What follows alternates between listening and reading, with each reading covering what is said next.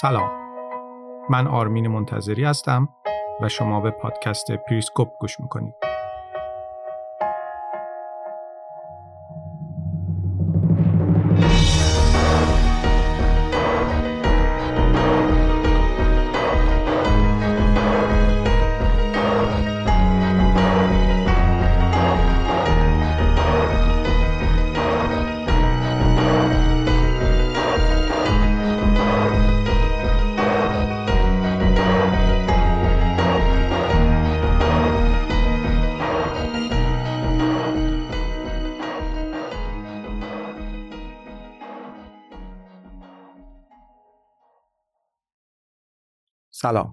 من آرمین منتظری هستم و این هشتمین اپیزود پادکست پریسکوپ و هفتمین قسمت از روایت ویلیام برنز از پشت پرده دستگاه سیاست خارجی آمریکاست. این روایت بر اساس کتاب گفتگوهای پشت پرده نوشته ویلیام برنز جانشین وزیر خارجه وقت آمریکا در دوران ریاست جمهوری باراک اوباما بیان میشه. این روایت از این جهت اهمیت داره که ویلیام برنز یکی از بهترین و با تجربه ترین دیپلمات های آمریکایی در چهل سال گذشته بوده و در حال حاضر هم در دولت جو بایدن به عنوان رئیس سازمان CIA مشغول به کار شده. در اپیزود قبل به موضوعات مربوط به اردن و مرگ ملک حسین پادشاه اردن و طی شدن روند جانشینی در این کشور پرداختیم. ویلیام برنز که در سال 1998 به عنوان سفیر آمریکا به اردن اعزام شده بود، معتقد بود منافع آمریکا در جغرافیا و مرکزیت سیاسی خاورمیانه حکم می‌کنه که روابطش رو با اردن تقویت کنه. بر اساس همین تحلیل بعد از مرگ ملک حسین در ماهای اول پادشاهی ملک عبدالله دولت آمریکا گندم بیشتری به اردن صادر کرد و ترتیباتی اتخاذ شد که کالاهایی که در داخل اردن تولید می شدند به شرط کیفیت داشتن بدون پرداخت عوارض گمرکی بتونن وارد بازارهای آمریکا بشن. البته این مورد یه شرط دیگه هم داشت و اون همین که 8 درصد روند تولید این کالاها به کمک اسرائیل انجام بشه. مثلا توی خط تولید چمدانهای مسافرتی توی اردن کارخونه تولید کننده موظف بود از دسته های چمدانی که از اسرائیل وارد می‌شد استفاده کنه. اکتبر سال 2000 وقتی که بیل کلینتون و ملک عبدالله توافقنامه تجارت آزاد امضا کردند، پیامی از اعتماد به اردن ارسال شد که به همون اندازه که اقتصادی بود اهمیت سیاسی هم داشت. علاوه بر فوایدی که شرایط این قرارداد برای اردن داشت، شرکت های آمریکایی هم می‌تونستند توی فضای منصفانه در اردن با شرکت های دیگه رقابت کنند. شرایط طوری شد که صادرات سالانه اردن به آمریکا خیلی افزایش پیدا کرد. و از 9 میلیون دلار در سال 1998 به 1 میلیارد دلار در سال 2004 رسید.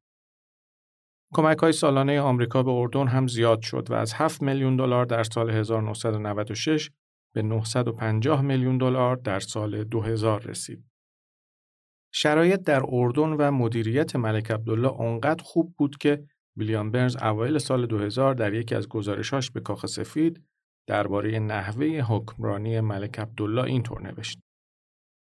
اگر یک سال پیش که ملک حسین در بستر مرگ بود از اکثر اردنی ها میپرسیدند کشورشان را بدون ملک حسین چطور تصور می‌کنند تعداد بسیار کمی می توانستند پیشرفت های عظیمی که ملک عبدالله ناشناخته در آن زمان در عرصه اقتصاد و دیپلماسی منطقه‌ای صورت داده را پیش بینی کنند.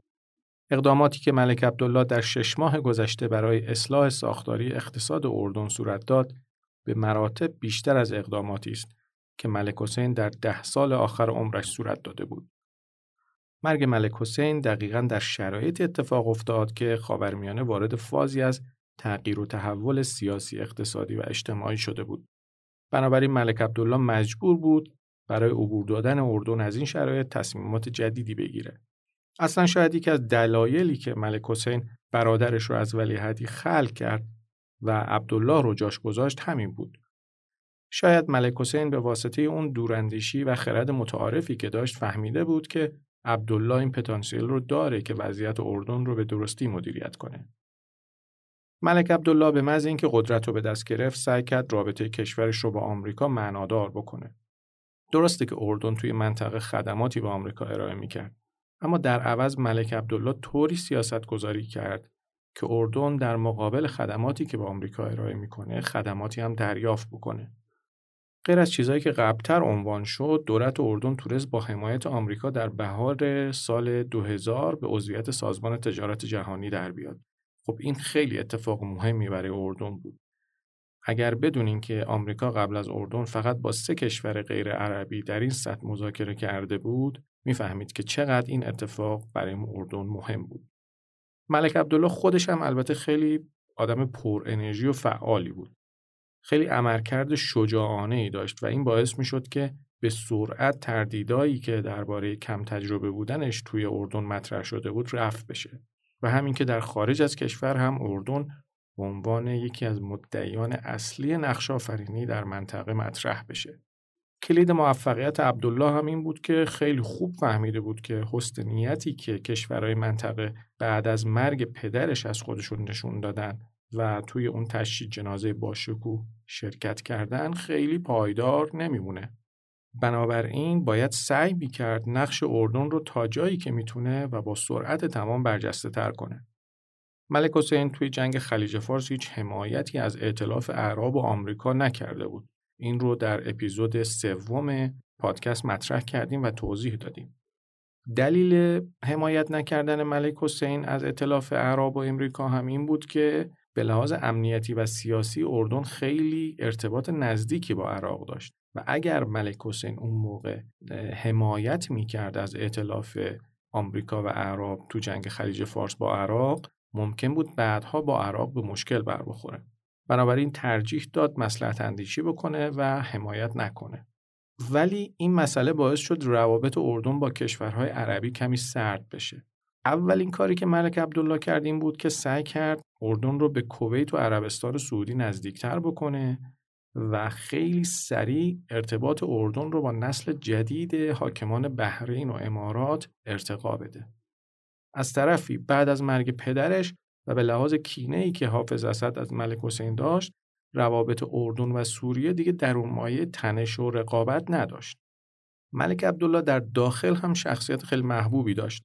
با مردم عادی خیلی راحت ارتباط برقرار می‌کرد و به طور ذاتی قدرتی درونش داشت که می‌تونست کشور رو متحد کنه. خیلی هم خوش برخورد و خوش قیافه و شیک پوش بود و همین ویژگی ها باعث می‌شد تو برخورداش خیلی بتونه تاثیر بذاره رو طرف مقابل. از طرف دیگه 20 سالم توی ارتش خدمت کرده بود بنابراین حمایت تمام کمال ارتش اردن رو هم پشت خودش داشت. بعد از اینکه ملک عبدالله به پادشاهی رسید به شدت در خصوص سیاستی که آمریکا می‌خواست در مواجهه با عراق در پیش بگیره ابراز نگرانی کرد. عبدالله معتقد بود قانون آزادسازی عراق که تو کنگره امضا شده و پاییز سال 1998 بیل کلینتون هم امضاش کرده بود در حد یه آرزوه و هیچ نتیجه ای هم نخواهد داشت. قانون آزادسازی عراق دولت آمریکا رو موظف می‌کرد که سیاستش رو در مقابله با عراق بر مبنای تغییر رژیم تنظیم بکنه. اما ملک عبدالله معتقد بود تحریم های غرب علیه صدام فقط یه جور دفاع هستند چون صدام خیلی راحت تونسته بود از برنامه نفت در برابر غذای سازمان ملل استفاده کنه و وضع زندگی مردم عادی عراق رو در یک سطح قابل قبولی نگه داره و همزمان پایه های قدرت خودش رو هم مستحکم کنه. در واقع ملک عبدالله معتقد بود آمریکا به جای آسیب زدن به صدام داره بهش کمک می‌کنه. این توضیح رو دادم برای اینکه بدونیم که ملک عبدالله بعد از پدرش که قدرت رو به دست گرفت چه کارهایی کرد و تا چه حد موفق بود و تونست اردن رو در اون زمانه بسیار بحرانی به یک ثبات نسبی و موفقی برسونه. اما سال 2000 جورج بوش پسر در انتخابات ریاست جمهوری آمریکا پیروز شد و کالین پاور رو به عنوان وزیر خارجه خودش انتخاب کرد. پاول هم از برنز خواست به واشنگتن برگرده و ریاست اداره مهم شرق نزدیک رو به عهده بگیره. برنز تا زمانی که به واشنگتن برگرده سعی کرد تیم خودش رو تو اداره شرق نزدیک تشکیل بده و سعی کرد بهترین افراد رو انتخاب بکنه. جیم لاروکو سفیر آمریکا تو کویت به عنوان معاونش انتخاب کرد. دیوید ساترفیلد سفیر آمریکا در لبنان هم پیشنهاد برنز رو قبول کرد. اما کسی که راضی کردنش سخت بود رایان کراکر سفیر آمریکا تو سوریه بود.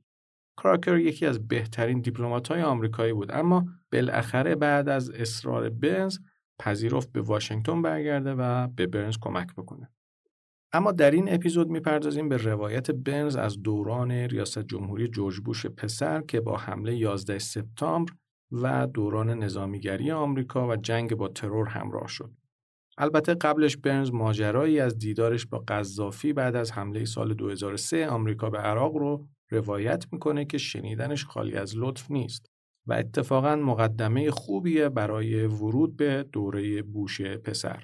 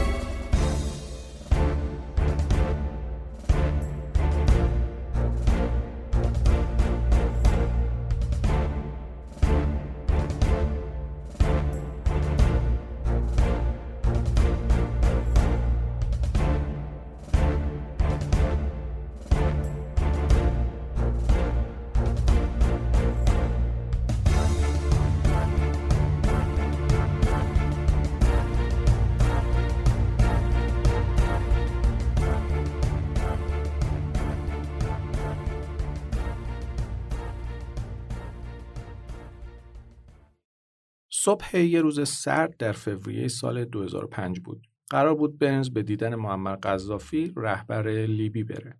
مسیری که مجبور شد برای دیدن قذافی طی کنه به اندازه خود قذافی پیچیده و عجیب غریب بود. اولش سوار یه هواپیمای ارتش آمریکا شد و به ترابلوس پرواز کرد و در فرودگاه میتیگا به زمین نشست. این فرودگاه قبلا پایگاه نظامی ویلاس بود که تو دهه 1960 بزرگترین پایگاه هوایی آمریکا در خارج از مرزها محسوب می‌شد. یک افسر خشک و جدی پروتکل برنز و سوار ماشین کرد و به سمت جت خصوصی قذافی برد که یک گوشه ای از باند فرودگاه پارک شده بود. دکور داخل هواپیما یه نسخه کثیف و کهنه از دکور شیک دهه هفتاد بود. کف راهرو یک کفپوش کهنه به رنگ سبز لیمویی داشت و سندلی های هواپیما هم از نوع سندلی های چرخداری بودند که گویا مدت هاست مفصل های چرخانشون خراب شده. به دلایل امنیتی لیبیایی ها از گفتن مختصات مقصد خودداری می‌کردند. هواپیما در امتداد سواحل شرقی مدیترانه پرواز کرد و توی پایگاه نظامی دیگه نزدیک شهر سرت زادگاه قذافی فرود اومد. اونجا سوار یه ماشین دیگه شدن و اون ماشین هم به همراه چند تا ماشین دیگه دو ساعت تمام توی بیابون حرکت کردند و در نهایت به ورودی یه دره وسط بیابون رسیدن. در ورودی دره ماشینا سرعتشون رو کم کردن و برنز قذافی رو دید که در شکل و شمایل یه عرب بادی نشین با شکوه و جلال توی چادرش نشسته. برنز به داخل چادر هدایت شد و قذافی برای احوالپرسی باهاش از جاش بلند شد. قذافی یه لباس بلند تنش کرده بود و یه امامه هم روی سرش گذاشته بود. و تقریبا اکثر صورتش رو پوشونده بود. بنز با خودش فکر کرد این بار لباسش ساده تره. دفعه قبلی که قذافی رو دیده بود یه لباس دیگه تنش بود. یه پیراهن پوشیده بود که عکس خیلی از چهرههای مشهور آفریقایی روش حک شده بود. در اون دیدار هر وقت که قذافی طبق عادت همیشگیش برای دو سه دقیقه وسط گفتگو ساکت می‌شد و به سقف چادر نگاه می‌کرد تا افکارش رو دسته بندی کنه برنز وقت داشت به عکسای روی پیراهن قذافی نگاه کنه و اسم دیکتاتورهایی که عکسشون روی پیراهن بود و بخونه. این بار حال و هوای قذافی و حرفایی که می‌زد خیلی عجیب بود. اون موقع آمریکا در حال رسیدن به نقطه پایانی روند طولانی و پیش در پیچ عادیسازی روابط با لیبی بود. روندی که نتیجه دیپلماسی علنی و مخفیانه آمریکا در قبال لیبی در دولت‌های دموکرات و جمهوریخواه بود. در اون دیدار قذافی کمی درباره سرعت کم عادیسازی روابط با آمریکا شکایت کرده بود و در عین حال تاکید کرد به همه تعهداتی که داده پایبنده. چیزایی که قذافی تعهد کرده بود این بود که قرامت قربانی حادثه لاکربی رو پرداخت کنه، حمایت از تروریسم رو متوقف کنه و برنامه هسته‌ای و ساخت سلاح‌های شیمیاییش رو هم کنار بذاره.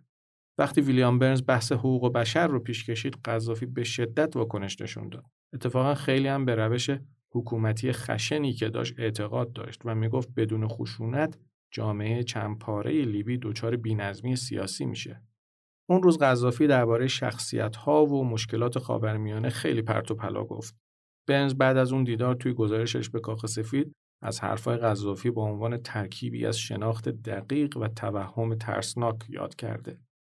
قذافی به ندرت توی چشمای برنز نگاه می‌کرد. خیلی یک نواخ حرف می‌زد و هر چند وقت یه بار به محافظی که گوشه چادر ایستاده بود اشاره می‌کرد تا چای بریزه. در اون دیدار قذافی درباره عقیم موندن طرح صلح دو کشوری بین اسرائیل و فلسطین حرف زده بود و گفته بود دیر یا زود اونجا یک کشوری به اسم اسراتین تشکیل میشه. درباره عربستان سعودی هم پیش بینی کرده بود به زودی به چهار بخش تجزیه میشه. قذافی درباره عراق هم ابراز نگرانی کرده بود و گفته بود به زودی به بهشت گروه های تندرو تبدیل میشه. جالب بود که قذافی این حرفا رو خیلی هم جدی زده بود و ذره به این واقعیت توجه نداشت که خود لیبی همون موقع بهشت تروریستا بود. اوایل سال 2005 تجربه آمریکا در خصوص لیبی نشون داد دیپلماسی می‌تونه در خصوص رژیم های سرسخت هم کارگشا باشه. البته در مورد لیبی آمریکا از دیپلماسی همراه با اهرم های فشار دیگه استفاده کرده بود. تحریم های آمریکا و کشورهای دیگه، اجماع جهانی علیه قذافی، قطنامه های شورای امنیت سازمان ملل و تهدیدهای جدی در خصوص استفاده از زور در کنار استفاده از دیپلماسی در نهایت قذافی رو به راه آورد. برنز بعد از روایت این ماجرا به داستان حمله به عراق در دوره جورج بوش اشاره می‌کنه و می‌نویسه در حالی که در آن چادر نمور سرد نشسته بودم کاملا به این واقعیت آگاهی داشتم که دیپلماسی در قبال لیبی با دیگر مدل هایی که در آن سالها به کار گرفته بودیم فرق دارد. ما در قبال عراق از رویکرد اول شلیک کمبت دیپلماسی را به کار بگیر استفاده کرده بودیم. اما در قبال لیبی از همان ابتدا از در دیپلماسی وارد شدیم.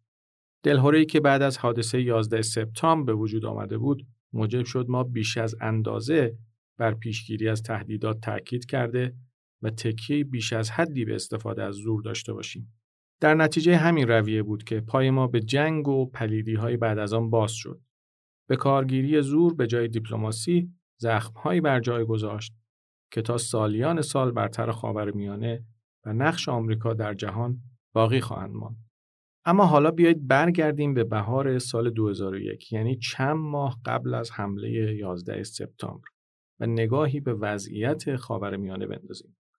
بهار سال 2001 وقتی که ویلیام بنز داشت اردن رو ترک می‌کرد که به آمریکا بره یکی از همکاراش هشدار داده بود که آمریکا در حال غرق شدن در باطلاق خاورمیانه است و این منطقه حقیقتا سرزمین انتخاب سیاستهای اشتباه است. حق با همکار برنز بود. اوضاع خاورمیانه خیلی افتضاح بود. توی اسرائیل آریل شارون تندرو به قدرت رسیده بود و همه فکر و ذکرش استفاده از زور به جای مذاکره بود.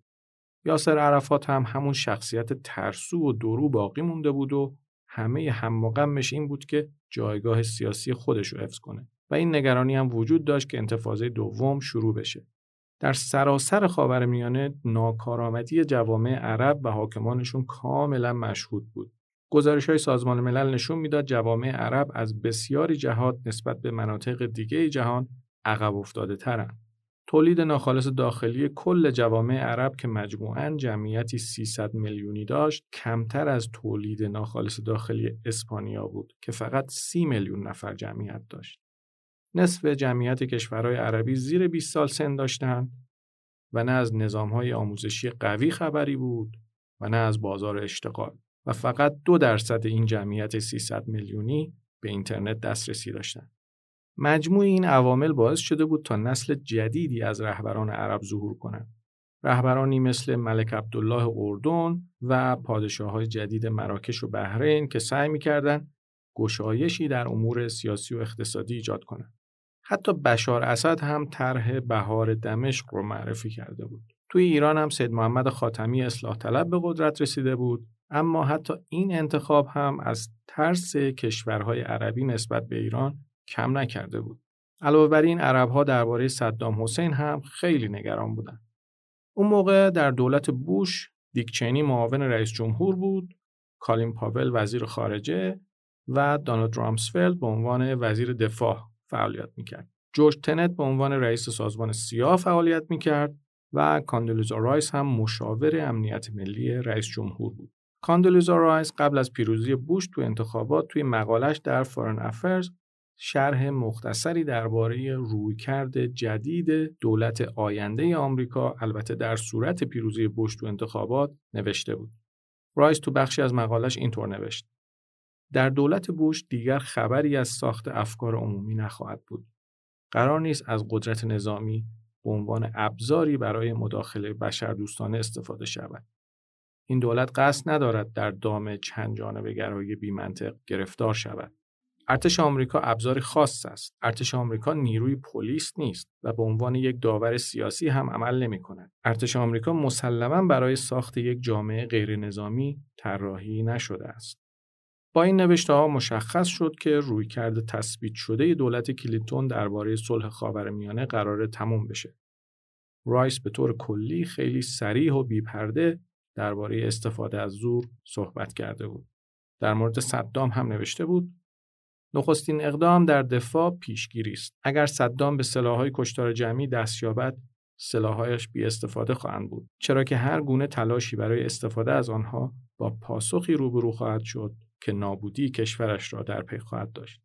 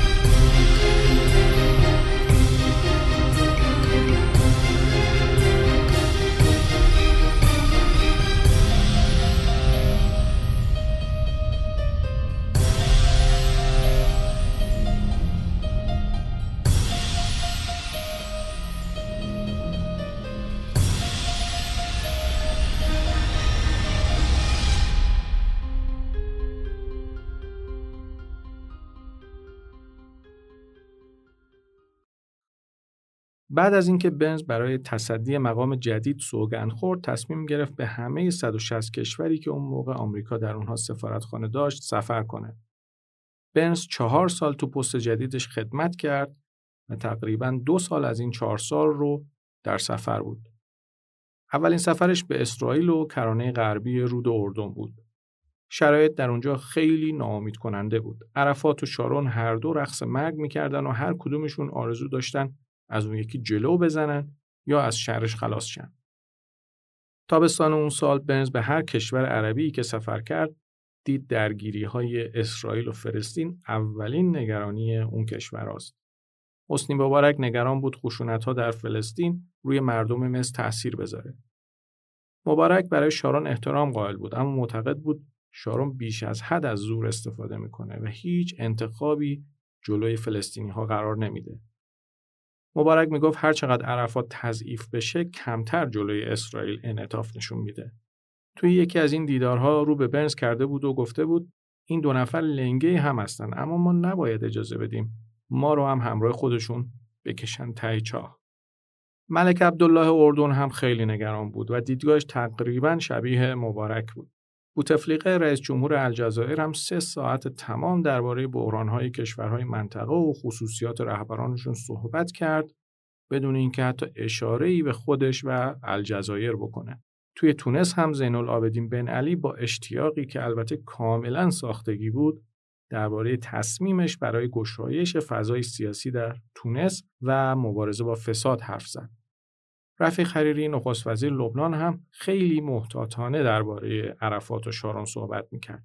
درباره بشار اسد هم که به تازگی تو سوریه به قدرت رسیده بود حرف زد و نظر خوشبینانه ای نسبت به اسد داشت. حریری معتقد بود اگرچه اسد مثل پدرش با تجربه و زیرک نیست اما به قدرت رسیدنش ممکنه فضا رو برای مانورهای سیاسی لبنان بازتر کنه. برنز به دیدار بشار اسد هم رفت. خودش می توی اولین دیدارش با بشار اسد نشانه هایی از شیطانی رو که قرار بود سالها بعد در شکل تکامل یافته خودش ظهور کنه به چشم دیده. در نهایت برنز به عربستان رفت و با ملک عبدالله پادشاه عربستان هم دیدار کرد. عبدالله درباره تحولات خاورمیانه خیلی ابراز نگرانی کرد. معتقد بود آمریکا باید نقش فعالتری توی منطقه داشته باشه. توی همه دیدارهای بنز تو خاورمیانه همه رهبران منطقه درباره صدام حسین حرف زده بودن و در خصوص عراق نگران بودن. اما ظاهرا در آمریکا هیچ کسی به این نگرانی ها توجه نداشت. سیاست آمریکا در قبال عراق همچنان سیاست مهار و ادامه تحریم بود. طوری که بنز بعد از بازگشت از تور خاورمیانه یه جلسه توجیهی با بعضی از سناتورهای آمریکایی برگزار کرد و اونجا سراحتا گفت که به عقیده کاخ سفید خاورمیانه بدون حضور صدام حسین می‌تونه وضع بهتری داشته باشه. اما سرنگونی صدام نباید به دست یه قدرت خارجی انجام بشه. البته اون موقع بنز فکرش رو هم نمی‌کرد که سیاست آمریکا در این خصوص قرار خیلی سریع تغییر کنه. روز سهشنبه 11 سپتامبر سال 2001 برنز پشت میز کارش توی وزارت خارجه نشسته بود و مشغول مطالعه گزارش های اطلاعاتی بود که CNN اولین تصاویر حمله به برج های تجارت جهانی رو پخش کرد و برنز خشکش زد.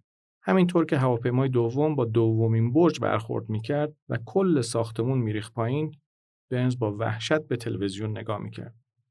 خیلی زود دستور دادن ساختمان وزارت خارجه باید تخلیه بشه چون یه سری گزارش های اطلاعاتی اومده بود که ممکنه به ساختمان وزارت خونه هم حمله بشه.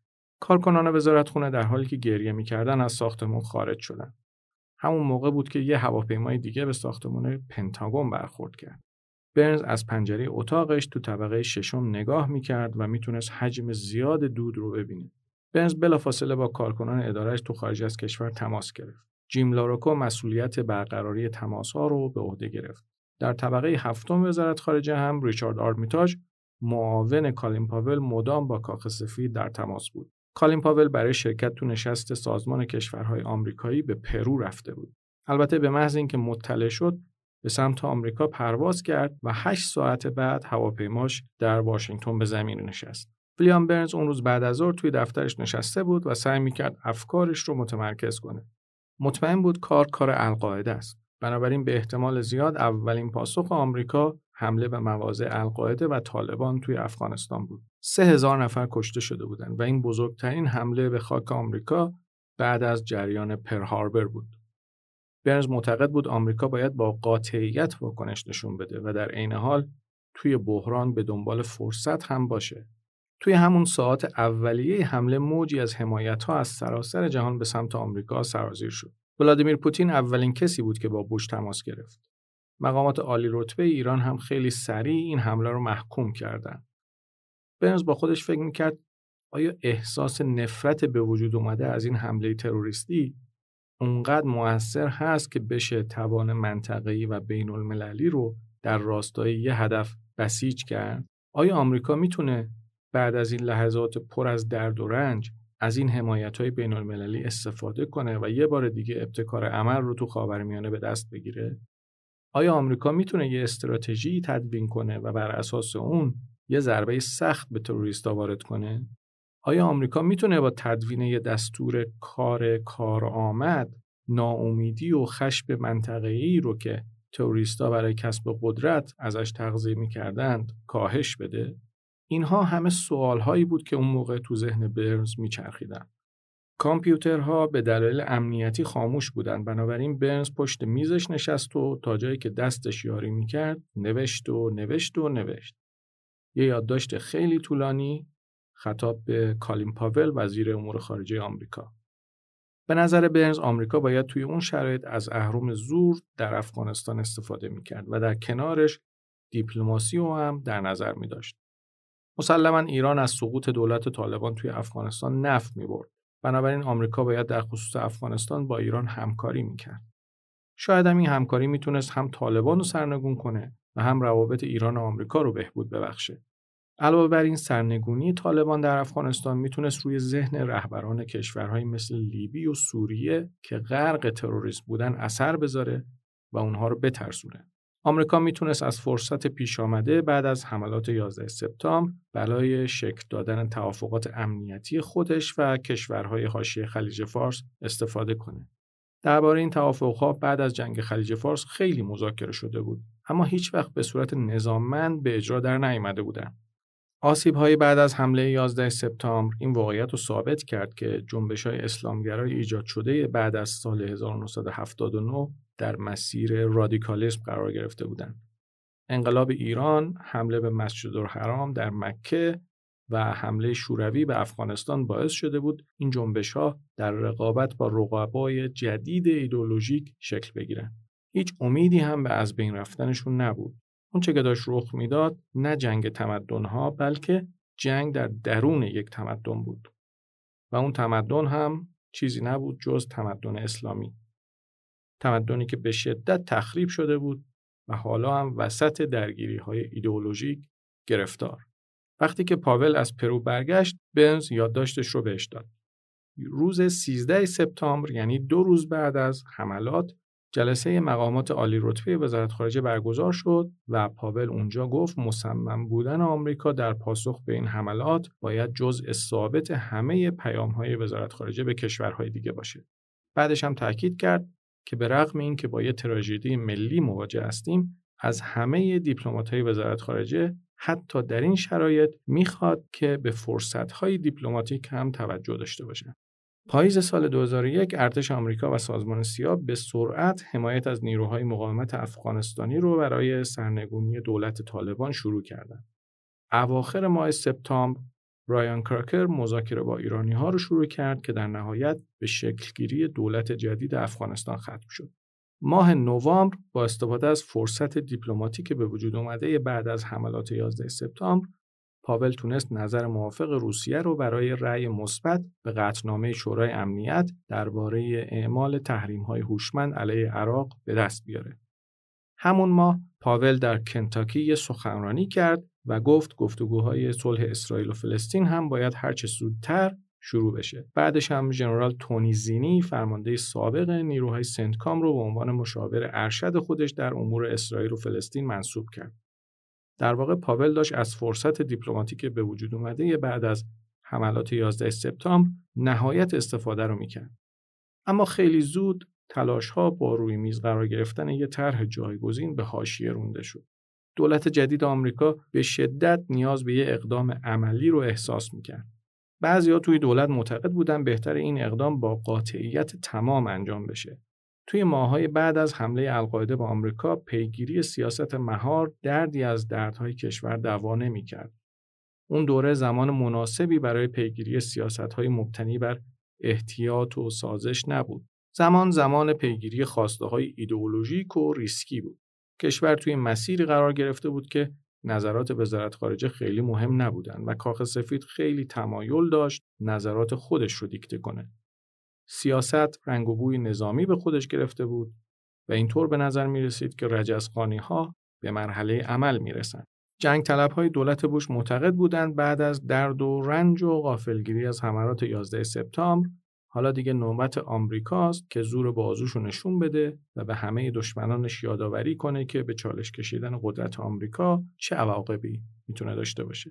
و نکته مهم این که این آدما هم توی کاخ سفید و هم وزارت دفاع آمریکا معتقد بودن آمریکا باید این کار رو به تنهایی انجام بده. اونا معتقد بودن ارسال این پیام از طریق ائتلاف سازی ممکن است شدت قاطعیتش کم بکنه. سرنگونی دولت طالبان تو افغانستان به دست آمریکا خیلی سریع و آسون اتفاق افتاد. برای سیاستمدارای محافظه‌کار سنتی مثل دیک چینی و دانالد رامسفلد سرنگونی دولت طالبان در افغانستان خیلی ضروری بود اما به هیچ وجه کفایت نمی‌کرد. از نظر اونا باید برای متوقف کردن دشمنای آمریکا یه حمله دیگه هم صورت می‌گرفت. اونا معتقد بودن بعضیا فقط زبان زور رو می‌فهمن. از دیدگاه نئومحافظه‌کارایی مثل پل وافوفیتس جانشین وزیر دفاع و داگلاس فید دستیار ارشد وزیر دفاع سرنگونی صدام با توسل به زور فقط یه پیام ارسال نمی‌کرد بلکه فرصتی بود که می‌شد با استفاده ازش یه مدل دموکراتیک توی عراق ساخت و سراسر خاورمیانه رو متحول کرد و هژمونی آمریکا رو در منطقه تثبیت کرد. بوش اعتقاد داشت دنیا بعد از حادثه 11 سپتامبر تغییر کرده و نگاه واقع گرایانه ای که توی چند ماه گذشته به تحولات جهانی داشت دیگه بلا استفاده شده. بعد از 11 سپتامبر جهتگیری های سیاسی هم به سرعت در واشنگتن تغییر کرد و طرحهای ارائه شده از طرف وزارت خارجه کنار گذاشته شدند و طرحهای مختلفی برای سرنگونی دولت صدام حسین روی میز قرار گرفت. از لحاظ مناسبات دولتی هم همه چیز تغییر کرد. حالا دیگه کالین پاول و وزارت خارجه منزوی شده بودند و توی کاخ سفید خیلی ها بهشون حمله می‌کردن. از طرف دیگه وزارت دفاع دستش بازتر شده بود و محبوبیتش هم بیشتر. اداره تحولات شرق نزدیک هم که برنز ریاستش رو به عهده داشت از نظر خیلی ها لانه بی دست و پاهای ترسوی خیالباف بود. اون موقع واشنگتن کاملا درگیر نزاعهای سیاسی شده بود و این وسط مسیر جنگ با عراق در نهایت بیفکری و با سرعت تمام هموار می‌شد.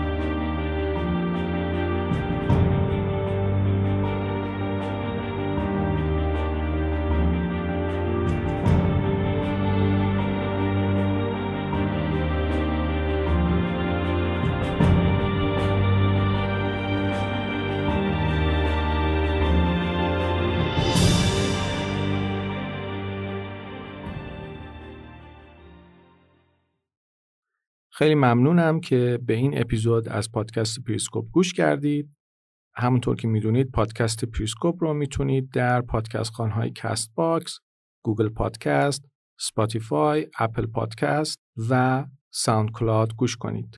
اگر عبارت پادکست پریسکوپ رو به فارسی یا انگلیسی در هر کدوم از این پادکست خوان‌ها search بکنید می‌تونید کانال پادکست رو پیدا بکنید. در اپیزود بعدی پادکست به موضوع جذاب حمله امریکا به عراق و تلاش های امریکا برای روی کار آوردن دولتی دموکراتیک توی این کشور می‌پردازیم و البته اونجا برنز به تفصیل توضیح میده که آمریکا چرا بعد از حمله به عراق در روند مستقر کردن یک نظام دموکراتیک سیاسی در این کشور شکست خورد و در باطلاق عراق گرفتار شد. خیلی ممنون از شما تا اپیزود بعدی خدا نگهدار.